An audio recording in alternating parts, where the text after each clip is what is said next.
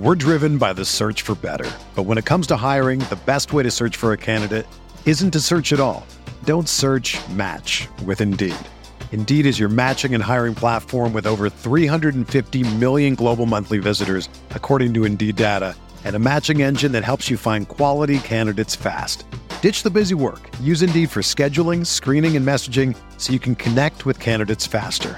Leveraging over 140 million qualifications and preferences every day, Indeed's matching engine is constantly learning from your preferences, so the more you use Indeed, the better it gets. Join more than 3.5 million businesses worldwide that use Indeed to hire great talent fast. And listeners of this show will get a $75 sponsored job credit to get your jobs more visibility at Indeed.com slash BlueWire. Just go to Indeed.com slash BlueWire right now and support our show by saying that you heard about Indeed on this podcast. That's Indeed.com slash BlueWire. Terms and conditions apply. Need to hire? You need Indeed.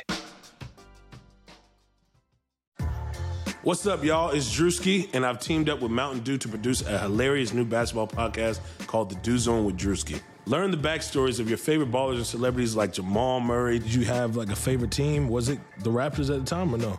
Was the Raptors even started around that time? Come on, bro. I ain't that old, fam. you talking like I'm 50. Taylor Rooks, A'ja Wilson, and many more. You won't want to miss this. Listen to The Dew Zone with Drewski on Apple Podcasts, Spotify, and wherever you listen to podcasts.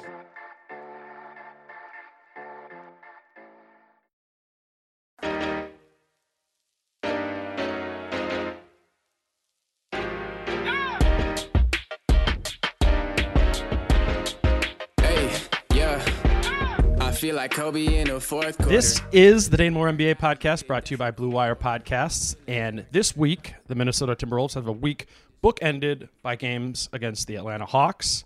My guest and I were actually going to talk before the game on Monday, but then the Timberwolves all got COVID, and that was that all fell apart. So we rescheduled for today. In between the the, the Timberwolves and Hawks, kind of two games set this week. And honestly, I wish we I wish the Timberwolves were just better so that we could, you know, the the game we could have a more game specific conversation about the Wolves matchup uh, against Atlanta uh, because my guest today, Glen, is one of my favorite people to talk X's and O's with. But um, as all you listeners know, the Timberwolves are not exactly at that point. 13 games into the season, some fault of their own, some fault of the coronavirus, uh, but they are just a team that I think to be talking to somebody who doesn't cover the team, it's more interesting to have a big picture conversation. And I really do think that the Timberwolves and the Hawks have a, a similar big picture question with teams built around an offensive fulcrum of Karl-Anthony Towns and Trae Young. That is an oddly similar predicament. So to chop that up with me is my friend Glen Willis, who covers the Atlanta Hawks for SB Nation at peachtreehoops.com. And we're going to get into everything Trae compared to KAT related. Hopefully, for some of you listeners, this is a little bit of an escape from from last night's disaster and uh, and just a fun a fun basketball conversation. But first, Glen, what's up? How are you holding up?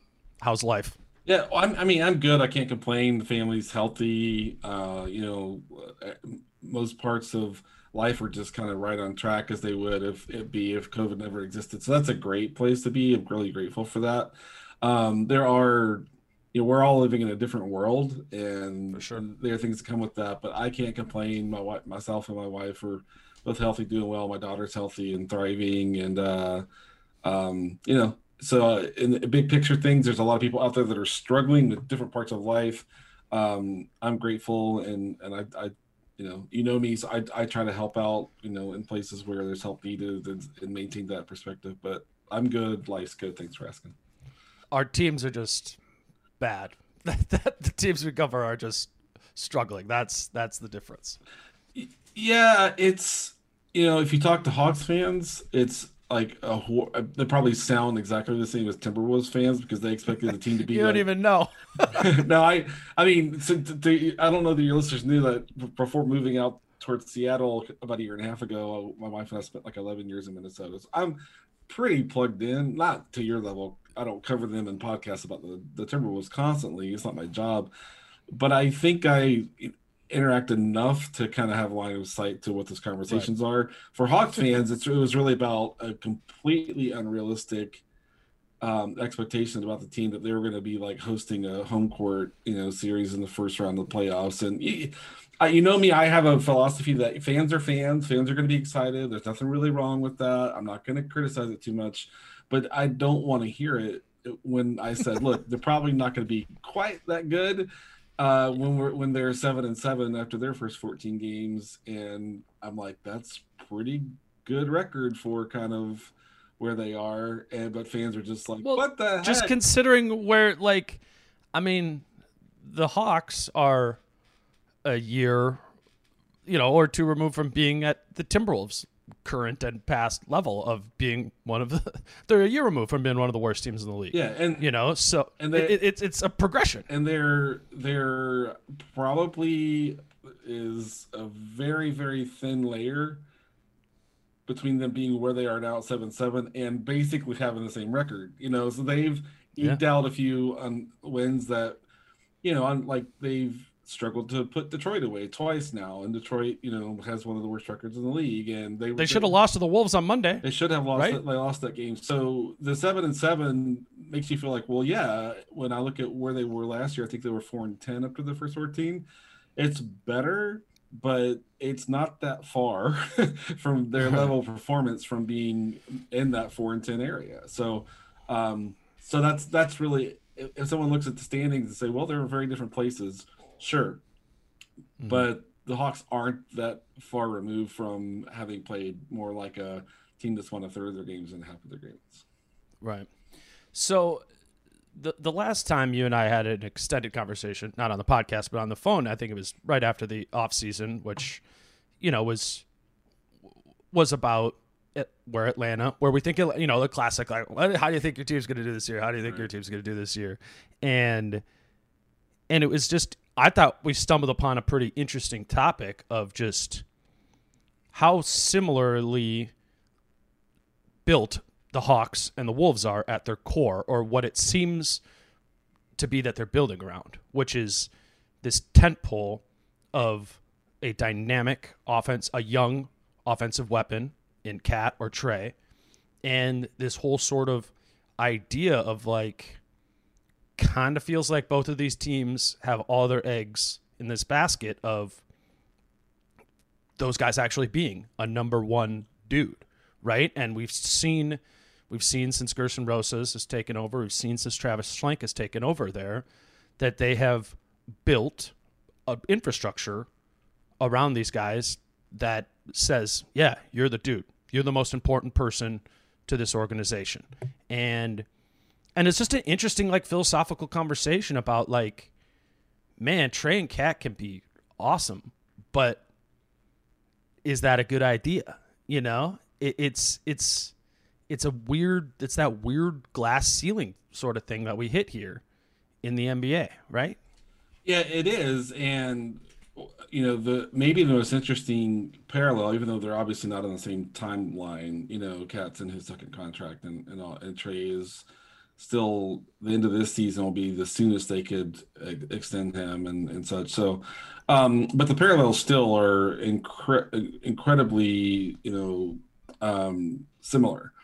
And, uh, and, and for me, it's, I think, you know, the way I look at KAT is there's no reason, no, no one should ever be surprised if he's the best offensive center in the league for any season, right? That just should right. not be a surprise at all. Um, you know, he, uh, you know, I know Embiid is carrying a huge workload for the Sixers. I don't think it's sustainable. I think KAT's versatility as an offensive player puts him on another level for me in terms of what kind of value he can bring to his team on that end. And with Trae, it's it's similar. He can score and he can create shots for others. He can own a ton of usage. And but the question you have to ask yourself is, but how do we start to build some sort of successful defensive formula? You know, with that kind of roster building construct, you know, and I mean, a lot of people might say, well, it's a different thing because KAT's a center and Trae's a point guard. And that depends on your philosophy around how important it is for a certain position to be cert, uh, have a, some sort of baseline, um, you know, performance defensively. And I think there's probably some truth to it's more important for a center to offer defensive positive defensive value than a point guard. But it doesn't change the fact that when the Hawks go up against good teams, they pick on Trae constantly, and it takes a whole other four man unit on the floor to really try to cover for that. Now, some of that he's improved this year with just more consistent effort. But that's if you if you've noticed his shooting numbers and his offensive struggles. I have. uh, that a lot of that comes down to the fact that they're holding him accountable on defensive end, and he is mm-hmm. struggling mm-hmm. to, I think, learn what it takes to be good enough on defense, have consistent enough effort on defense, and still have all that gas in the tank to do as an offense. That's probably the parallel that is the most starkly similar. Is how do we get and, how do we how do we get all of this offensive power firepower, but still have a plan that calls for them to give enough on the defensive end that it might be workable.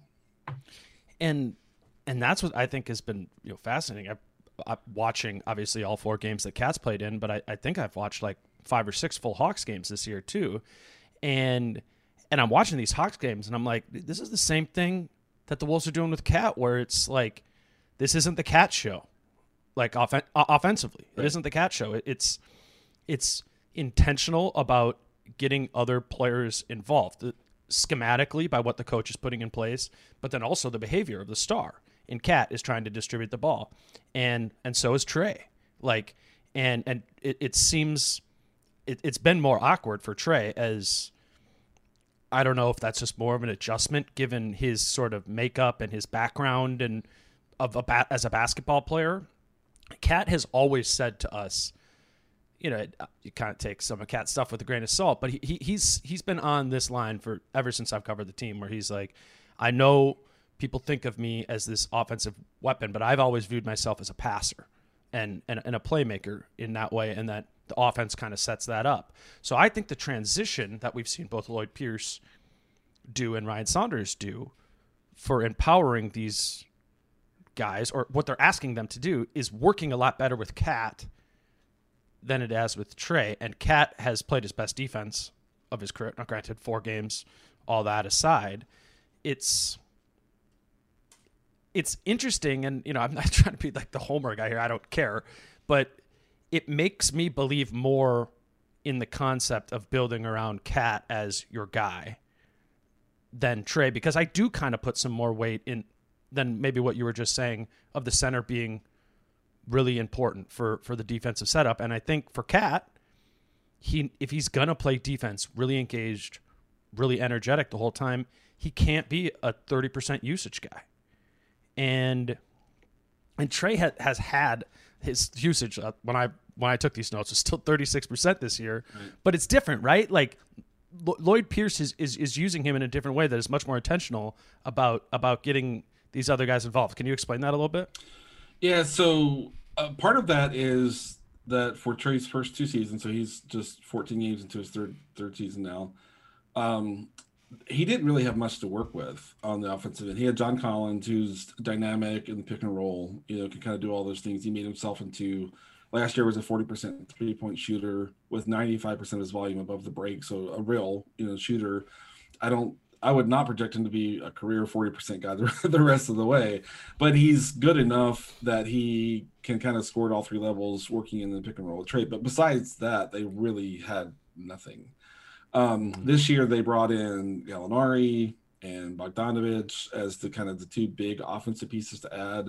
Gallinari's played in like one full game and then a quarter and a half of another game before he got hurt, and now Bogdanovich has lost for an extended period, and so it's kind of swung a little bit back to there.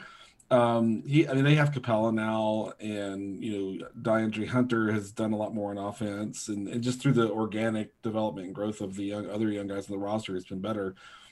Must be nice. Yeah, but um, but but the the primary thing is that when te- when you teams throw a lot at Trae, like put basically one and a half two defenders in his face, they expected to either give the ball up and let the Hawks attack four on three, and they're not really equipped to do that without Gallinari. Gallinari, I think, was mm-hmm. specifically bought in brought in um, to handle that four on three attack that he can handle. That Collins hasn't developed that ability. Capela is never going to do that, for example, right? Or to go stand in the corner and let like a Kevin Huerter or a DeAndre Hunter create um, and still kind of have that create a ton of space at the point of attack. And where prior to this year, it was get Trae to double drag, you know, just across half court and get him downhill immediately working. And it was pretty successful in terms of just generating some baseline of offense. But if you go and look at kind of where they landed from an offensive rating standpoint, they were still basically the bottom third you know team even in, offensive uh, results. Mm-hmm. A lot of that's about turnovers, but you know Trae was a high risk, high reward kind of player, and they're trying to rein him in there too. So it's it, I, I, remember you know kind of Towns just kind of being unleashed in his second and third seasons roughly, and him showing like all of these wow talent, you know, that I think everyone kind of knew the potential was there, but when he really kind of applied it, and it was just like, holy cow, this guy can do so many different things. Trae's kind of has kind of been in that category the last few years, but now it's can we progress you towards doing more things that contribute to winning and not just you know wow plays and maximizing your own individual output. And for Trae, that's setting up an entire you know five man unit to maximize their offensive um, possibility and not just getting him to high you know drag screens and letting him getting into the paint and you know either getting one of his floaters or or, or pass. They're running much more complex sophisticated stuff which is more for him to think through and work through. He can't be like the instinctive player he's been the last few years. He actually has to think about running the entire offense now. And, it, and it's been a hard adjustment for him so far i think. So when I hear you say that the the like letting KAT go sort of thing, I, I think we did. You, I think you're right. We did kind of start to see that in his you know like second, third, fourth year kind of. But I felt like last year was really the like this whole offense just runs through KAT, and it was it was the version of the double drags. Whatever was just give KAT the ball. We're playing five out. Give KAT the ball at the top top, right. and you know just let him let him either just shoot, you know, uh, pump and go or he was even like worked in this pretty nice little step back game. And and it was just like that was it because he was he was just surrounded by so little. So in a weird way, they're like they're kind of I would say on the same like timeline to that end where last year was the first year we really saw Trae like oh this is the whole package. And I think with KAT last year we saw oh this is the whole package. Yet the weird part is Trae's 22, KAT's 25 and then you double down on the weirdness of that where where Atlanta is this team that is like, all right, we're going for it now. As you said, bring in Danilo Gallinari, Bogdanovich, you know, uh, other Capela, the, these other pieces to Rondo done to to try and make the playoffs now. Yet the Wolves are here with the youngest roster in the league, right? And their star three years older. So that's that's where this whole thing where the where the the deviation begins to, to come in with this whole similar predicament or opportunity right. glass half full right. is is the way in which the front offices have handled the roster construction. So I want to get to that. I want to ask you more specifically about how Travis Schlenk has handled that. Let's take a quick break first.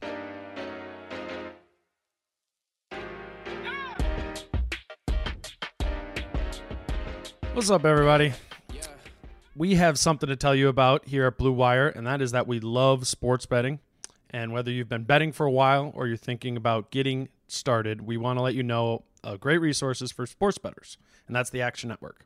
The Action Network is where sports fans go to bet smarter and experience real financial gains. In fact, their Action Network app was recently named the best app in sports betting.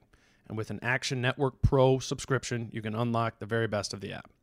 When you sign up, for an Action Pro, Action Network Pro subscription, you can access the Pro Report, which includes expert projections for every game. You can see money and bet percentages on every game. You can see the teams professional gamblers are betting on. You can take advantage of pro systems, which match winning historical betting trends with the latest games and lines. You can track every bet you make and get alerts in real time. So if you're looking to bet smart, we're driven by the search for better. But when it comes to hiring, the best way to search for a candidate isn't to search at all. Don't search match with Indeed. Indeed is your matching and hiring platform with over 350 million global monthly visitors, according to Indeed data, and a matching engine that helps you find quality candidates fast. Ditch the busy work. Use Indeed for scheduling, screening, and messaging so you can connect with candidates faster. Leveraging over 140 million qualifications and preferences every day, Indeed's matching engine is constantly learning from your preferences, so the more you use Indeed, the better it gets. Join more than 3.5 million businesses worldwide that use Indeed to hire great talent fast. And listeners of this show will get a $75 sponsored job credit to get your jobs more visibility at Indeed.com slash BlueWire. Just go to Indeed.com slash BlueWire right now and support our show by saying that you heard about Indeed on this podcast. That's Indeed.com slash BlueWire. Terms and conditions apply. Need to hire? You need Indeed. An Action Network Pro subscription is the way to get started. And for a limited time, our listeners can receive 50% off an annual pro subscription. Just go to actionnetwork.com and receive 50% off an annual subscription when you use the code MOORE50, M O O R E 50. This offer won't last, so go to actionnetwork.com to sign up for a pro subscription and use promo code MOORE50 to receive 50% off and start betting smarter today.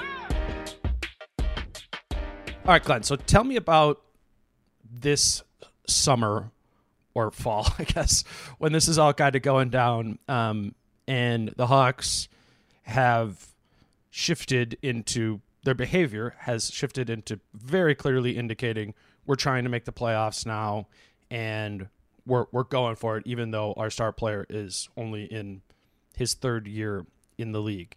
I think a lot of you know and I'm not living and breathing it like you are, but I think a lot of from from afar the narrative was so much like oh Hawks ownership just wants to you know, to, to make the playoffs. And so I guess that's my, my question is how much of that was was true versus how much was it that Travis Schlenk thought like, no, we got to start cultivating a winning culture now.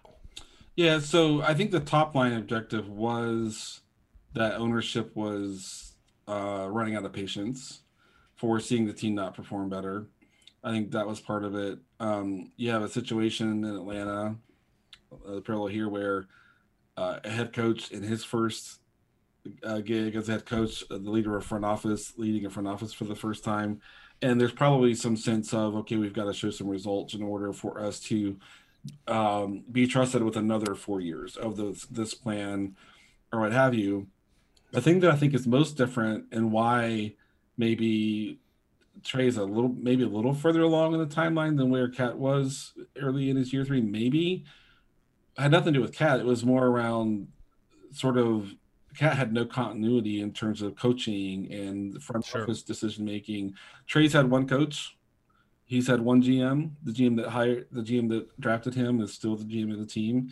And this year was the the first year they really tried to do anything with their cap space in terms of building a team that's functional now you know the last two years they used all their cap space to basically take on contracts that would give them right. what I would call modest draft, you know, assets and such. And so, but what I would say is that doesn't mean that oh the Hawks are free and clear. No, if this doesn't go well, if they only if they say they finish ninth or tenth in the East and don't kind of crack into the you know through the play-in opportunity to kind of get into the playoffs if they do a reset either at the coaching spot or the GM spot or both, Trae's gonna be right where KAT was and kind of be like, okay, mm-hmm. now I have is there a new philosophy coming in? Is there a new, you know, what's what what does the new coach look like?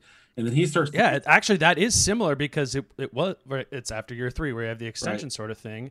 And KAT was on the fence about signing the max extension there mm-hmm. after the summer because it was yeah, it was before the the Jimmy season. Exactly. So, and and I would say that the Timberwolves have tried, like they tried to go in when they brought in, see, like a use the contract on a Jeff Teague and mm-hmm. the the um, yeah. the investment they made to get Jimmy Butler and and things like that. So, but the Hawks are at a point now where they're, I think, ownership for sure is running out of patience to see them. Um, generate more buzz and more revenue when things go back to normal. But also, maybe even a higher level objective is to show Trae that they can build a successful team around him.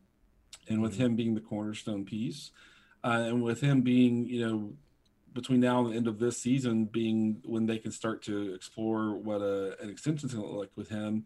I think they do want to show him that Trae, you can commit to us, and we can commit to you, and we can trust that we can continue or find a path to move this forward towards something that is um, on a trajectory towards real success, not just making the playoffs, not just getting you on an all NBA right. team, but actually, you know, being a threat to go fairly deep, you know, in in the playoffs, if not build a team that um, you know, conceptually three years from now or whenever can actually maybe start to move towards you know, knocking on the door of a contender status. They have so far to go for that. So I, I, I, don't want anyone. But but that's the question, right? Like that. But you you start setting up your plan to getting there now. Again, for both of these franchises, right? right? And and so that becomes that becomes this this question of like how early do you put your chips in the middle? And again, that's the difference between Schlenk and Rosas, where you know Timberwolves fans here are like what the hell? There's there's we're not doing things to establish a culture of winning. Like,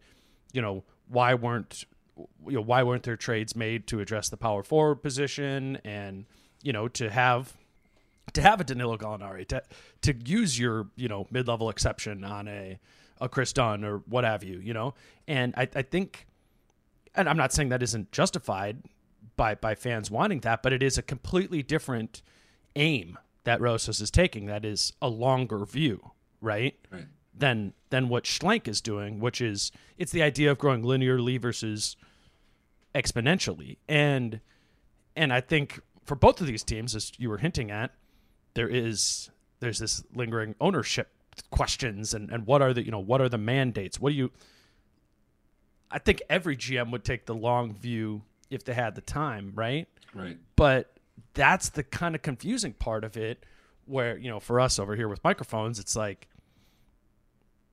what's the right way to do it? And and i don't know.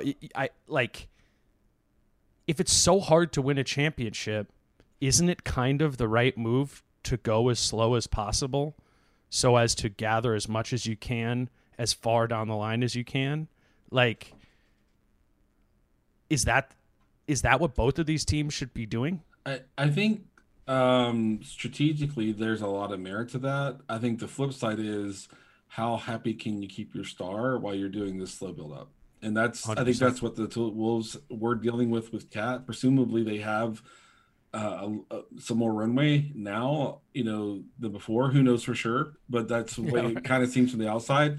And with with Trae, I think it's they feel like no, there's an impetus to show him that we know how to put pieces around him to maximize him and to maximize the team results so that he can not only sign that extension that makes sense from a financial perspective for him for sure, but also be emotionally and mentally bought into fully to what they're doing. And I think that yeah, but but, a, but that's the weird part, right? This is where it seems backwards again. Where who's the 22 year old and who's the 25 year old? Right. It's like wait, Atlanta's needing to pitch Trae to stay here for the next five years? Like, that seems kind of backwards. Like, everybody signs their max extension with their team. So that that seems kind of inverted, and it seems like the Wolves should be the ones who are like, well, if we want to get KAT to be here long term to sign another deal to extend here, even if it's just a two or three year deal, you would need to be doing things now to to win to show that. So it, it I mean, I,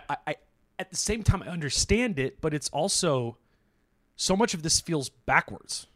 Yeah, I think it is that way. But I, the way I look at it is, let's say Tony Ressler, the Hawks, you know, primary owner, uh, did decide to make leadership changes, and say it was across the board. What would that do to the way Trae saw his timeline? If Trae had a lot of input into who his next coach was going to be, for example, would that buy them two years of like, okay, Trae, this is kind of your plan. You know, we involved you in, you know, who the next head coach is going to be and things like that. And so it's it's uh I think it's uh, constantly a plan that's being reworked and um, recalibrated a little bit, and and that's just kind of how it works. Now, obviously, Schlenk and Pierce both want him to buy in fully to what they their plan is right now, so that they're part of that plan and there mm-hmm. is a lot of noise. But he holds, but Trae holds the cards. All the cards, and and there's and there's a there's noise about he him not getting along with Pierce or just not seeing Pierce as the right coach maybe for him. Now, I'm not reporting anything. That's you know that's not what I do in the sort of the analysis space. I don't do reporting, and I don't know how much of that is real. I have no clue whatsoever. And when it comes to having a young star that's trying to move himself forward um, in his career, something forward in his career, there's always going to be some tension between you know a, a young superstar player, if we can call Trae that, um, and you know a coach. You know is is that tension. What I have always said when I get pulled into those discussions is, you know, Trae, be careful what you ask for, uh, and that's what I that's the piece that I think is really not in the perspective of these young stars is I don't think he understands what a reset would cost him in terms of yeah. more time to get thrown at a slower um, kind of build towards where I think he believes he wants to be, even if that might increase the likelihood for success around year six, year seven, um, if that's the case. Because Pierce has basically not held him accountable defensively for two years, let him maximize kind of his offensive brand that he has. He made, you know, he started an all star game last year, you know, his second year, which is kind of borderline ridiculous. Um, and some people saw him as a guy who is approaching kind of all NBA territory, which is, you know, he wants to achieve certain things for himself individually. I never knocked that. This is their livelihood, and that's a part of kind of their brand and building, you know, you know, uh, a success formula for themselves. Hopefully, that fits in with team success as well. Um, but you know, they hired, the, for for example, on the Hawks side, they hired Nate McMillan to come in and be an assistant for uh, Lloyd Pierce this year. If Trae thinks his life is going to get better if Lloyd Pierce is fired, Nate McMillan takes over, I have massive news for Trae Young. that, See, Glennon, now this is interesting. This is interesting from the Wolf side too, right? Because I think KAT does get that. He has had, he understands that when you switch over the coach, which he's done now three times, right. that there is going to be that drag. And it's, it's at best two steps fo- two steps backwards to take three steps forward, right? right? And so so that that is that is the big another big deviation I see in in this Hawks Timberwolves thing is that yeah, I mean at least from where I sit too, it it seems like Lloyd Pierce might be fired because Trae Young doesn't want him. And in Minnesota, it's the exact opposite of that from all the signals that KAT's pointing out. Like, if anything, a big part of the reason why Ryan Saunders is still employed here and will be going forward is because Karl-Anthony Towns wants him to be his coach. Right. That's a big, weird sort of difference, and actually probably something. I mean, not that KAT's the know-all of of this sort of stuff, but I think that kind of proves your point of the be careful what you wish for, right? Sort of thing, Trae. Like, all right, so then in your third year, Tom Thibodeau comes in to coach your team. Oh, great. He's got this. He's got this pedigree and has won in the past. You know, whatever. Choose your unemployed coach, who's the Thibs facsimile of 2021. Like that happens, and then you know it doesn't work. Nate McMillan. it's Nate McMillan. like exactly. And and and and now here you are. When you when Trae's 25 years old, and he's on the three and ten Atlanta Hawks. Right. You know, yeah, where where where KAT is too. It's it's weird, man. Right? Yeah. Like it's there. There was a interesting. Yeah, it's funny. There there was a game recently. I don't remember which one it was, um, but the Hawks were up by like twenty or so in the third quarter. That has to be one or two only games. So uh, so I should be able to remember which one. But anyway, I, I joked in the P3 Hoop Slack channel that Nate McMillan would rather be at 55 54 at the end of the third than 95 to 75 because of how sincere, how seriously he's Thibs, man. Defense, right. And that does not, you know, play into what Trae wants to do. Trae wants a lot of points, a lot of assists, you know, to kind of really kind of be up at that hardened level, which he was basically at, you know, last year in terms of he was top five in points and assists last year. Um, right. And if Nate McMillan's going to try to grind you out to an 88 to 86 win every game, just do the math. You're not averaging, you're not no, getting 30 a game. you, you are not. And you're going to get pulled when you're not meeting his expectations on the defensive end, where Trae's had a ton of right. leeway. So, but, it, but another difference is I know that Ryan has some um, collateral with the organization because of who his dad is, you know, and certain things. But for the Hawks, you know, Lloyd Pierce, f- for his lack of track record as a head coach, certainly that's a thing. He hasn't really accomplished anything as a head coach, but he's already he got pulled into Team USA last year. He has a place, Yeah. cemented place in Team USA right now. And as an organization, you'd like to have a coach who's there because that's where they mingle with the best players in the game. And you never know, that might end up being something that has value in a free agency pursuit down the line. Historically, it sure does. It sure does.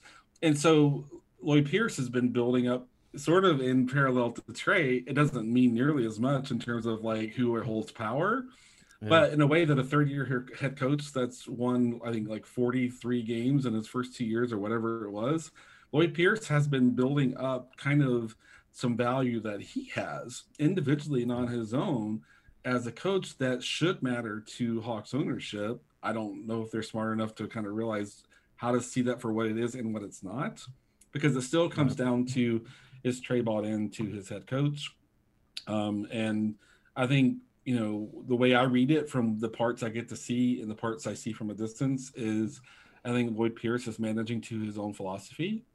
His own philosophy is similar to what we saw in Philadelphia, where Pierce was Brett Brown's assistant for a while, which is we're going to build up to this. And we're not going to focus on wins and losses in the first couple of years. We're going to focus on kind of building up the best parts of our players' games to kind of have a strength to work from and then start to bring the other pieces around it. Um, and Again, then that's backwards from Minnesota, Right. where it was it was just no. Here's the style of play that we're going to play with. It doesn't matter who's on the team. Well, it does matter. We know the one player matters. We know that KAT fits that style of play. right.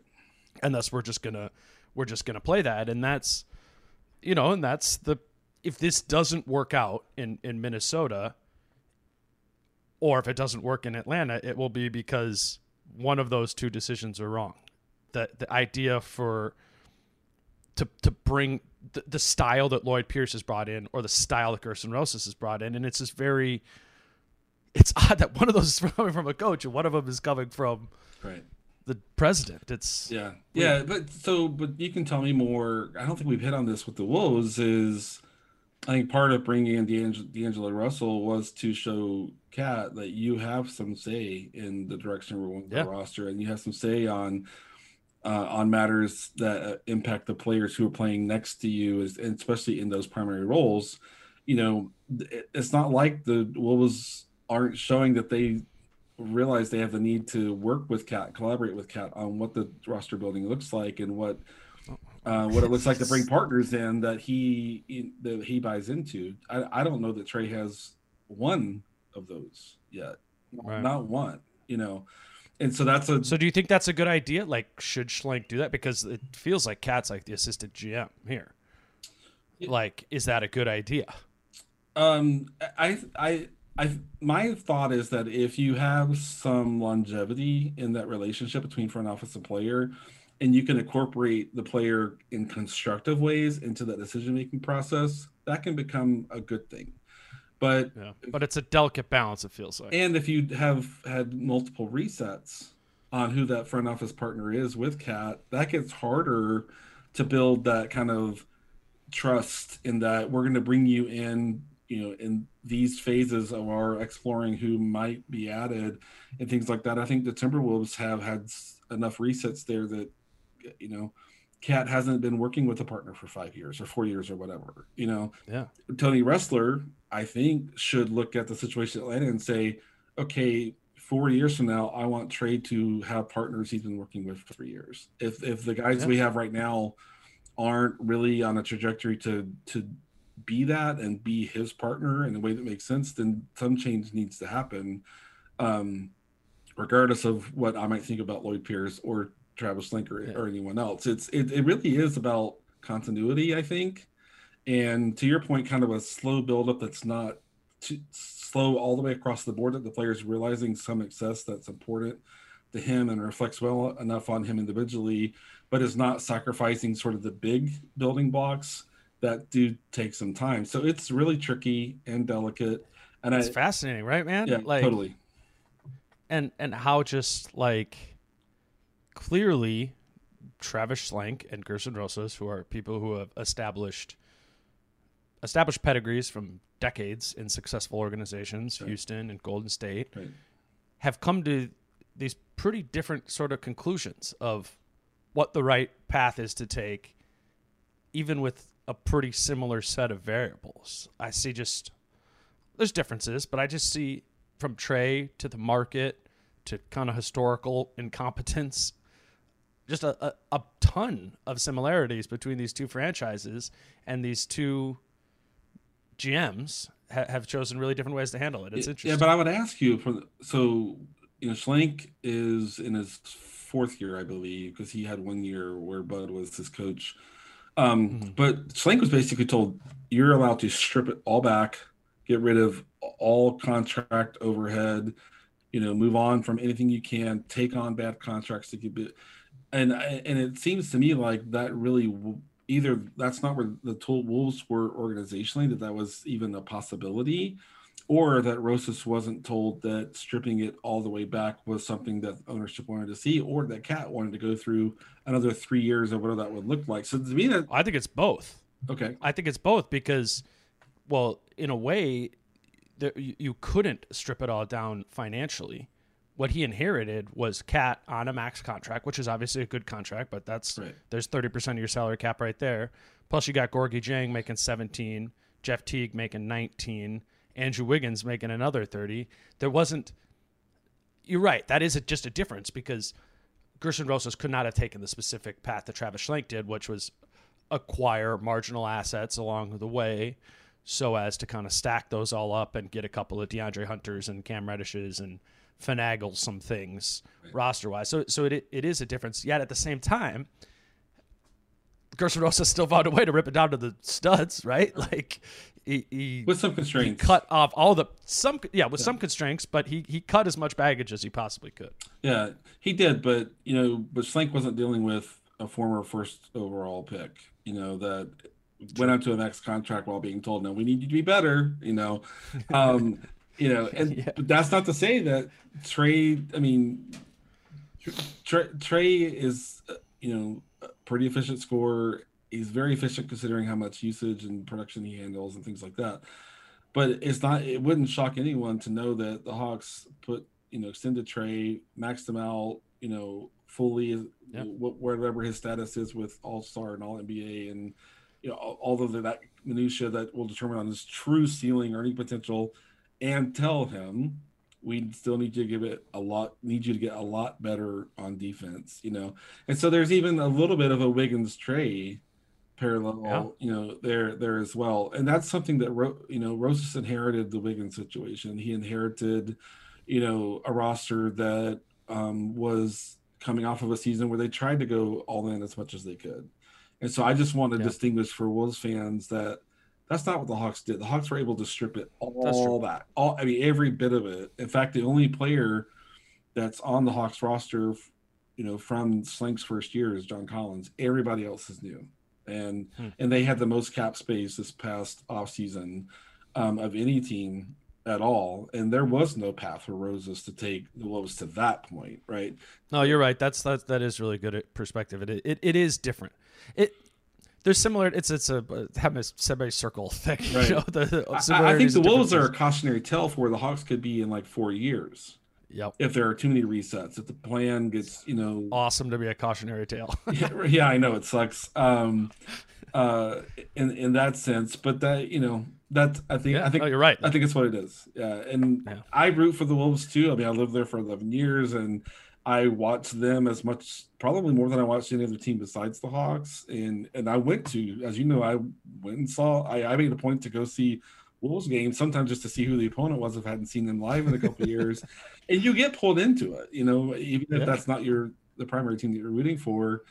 Um, and I, you know, I I thought the Rosas hire was good considering kind of how yeah. how um it was a mountain to climb. Yeah, and how strange the prior hires were, giving Thibs full full control and you know what the way they very sadly had to transition after flip you know and and, and so it's it's a different path but um you know we'll see what happens. But there is a parallel. It's part parallel, part cautionary tale. It's all of the above, um, and it's it's tricky, you know. So well, it's something you and I will continue to talk about, either just in texting each other or over here again on the pod. I mean, it's it's it's a tough it's a tough thing to build a franchise up, you know, from from the bottom and, and in a small market, and it's the challenge both the Atlanta Hawks and the Minnesota Timberwolves face.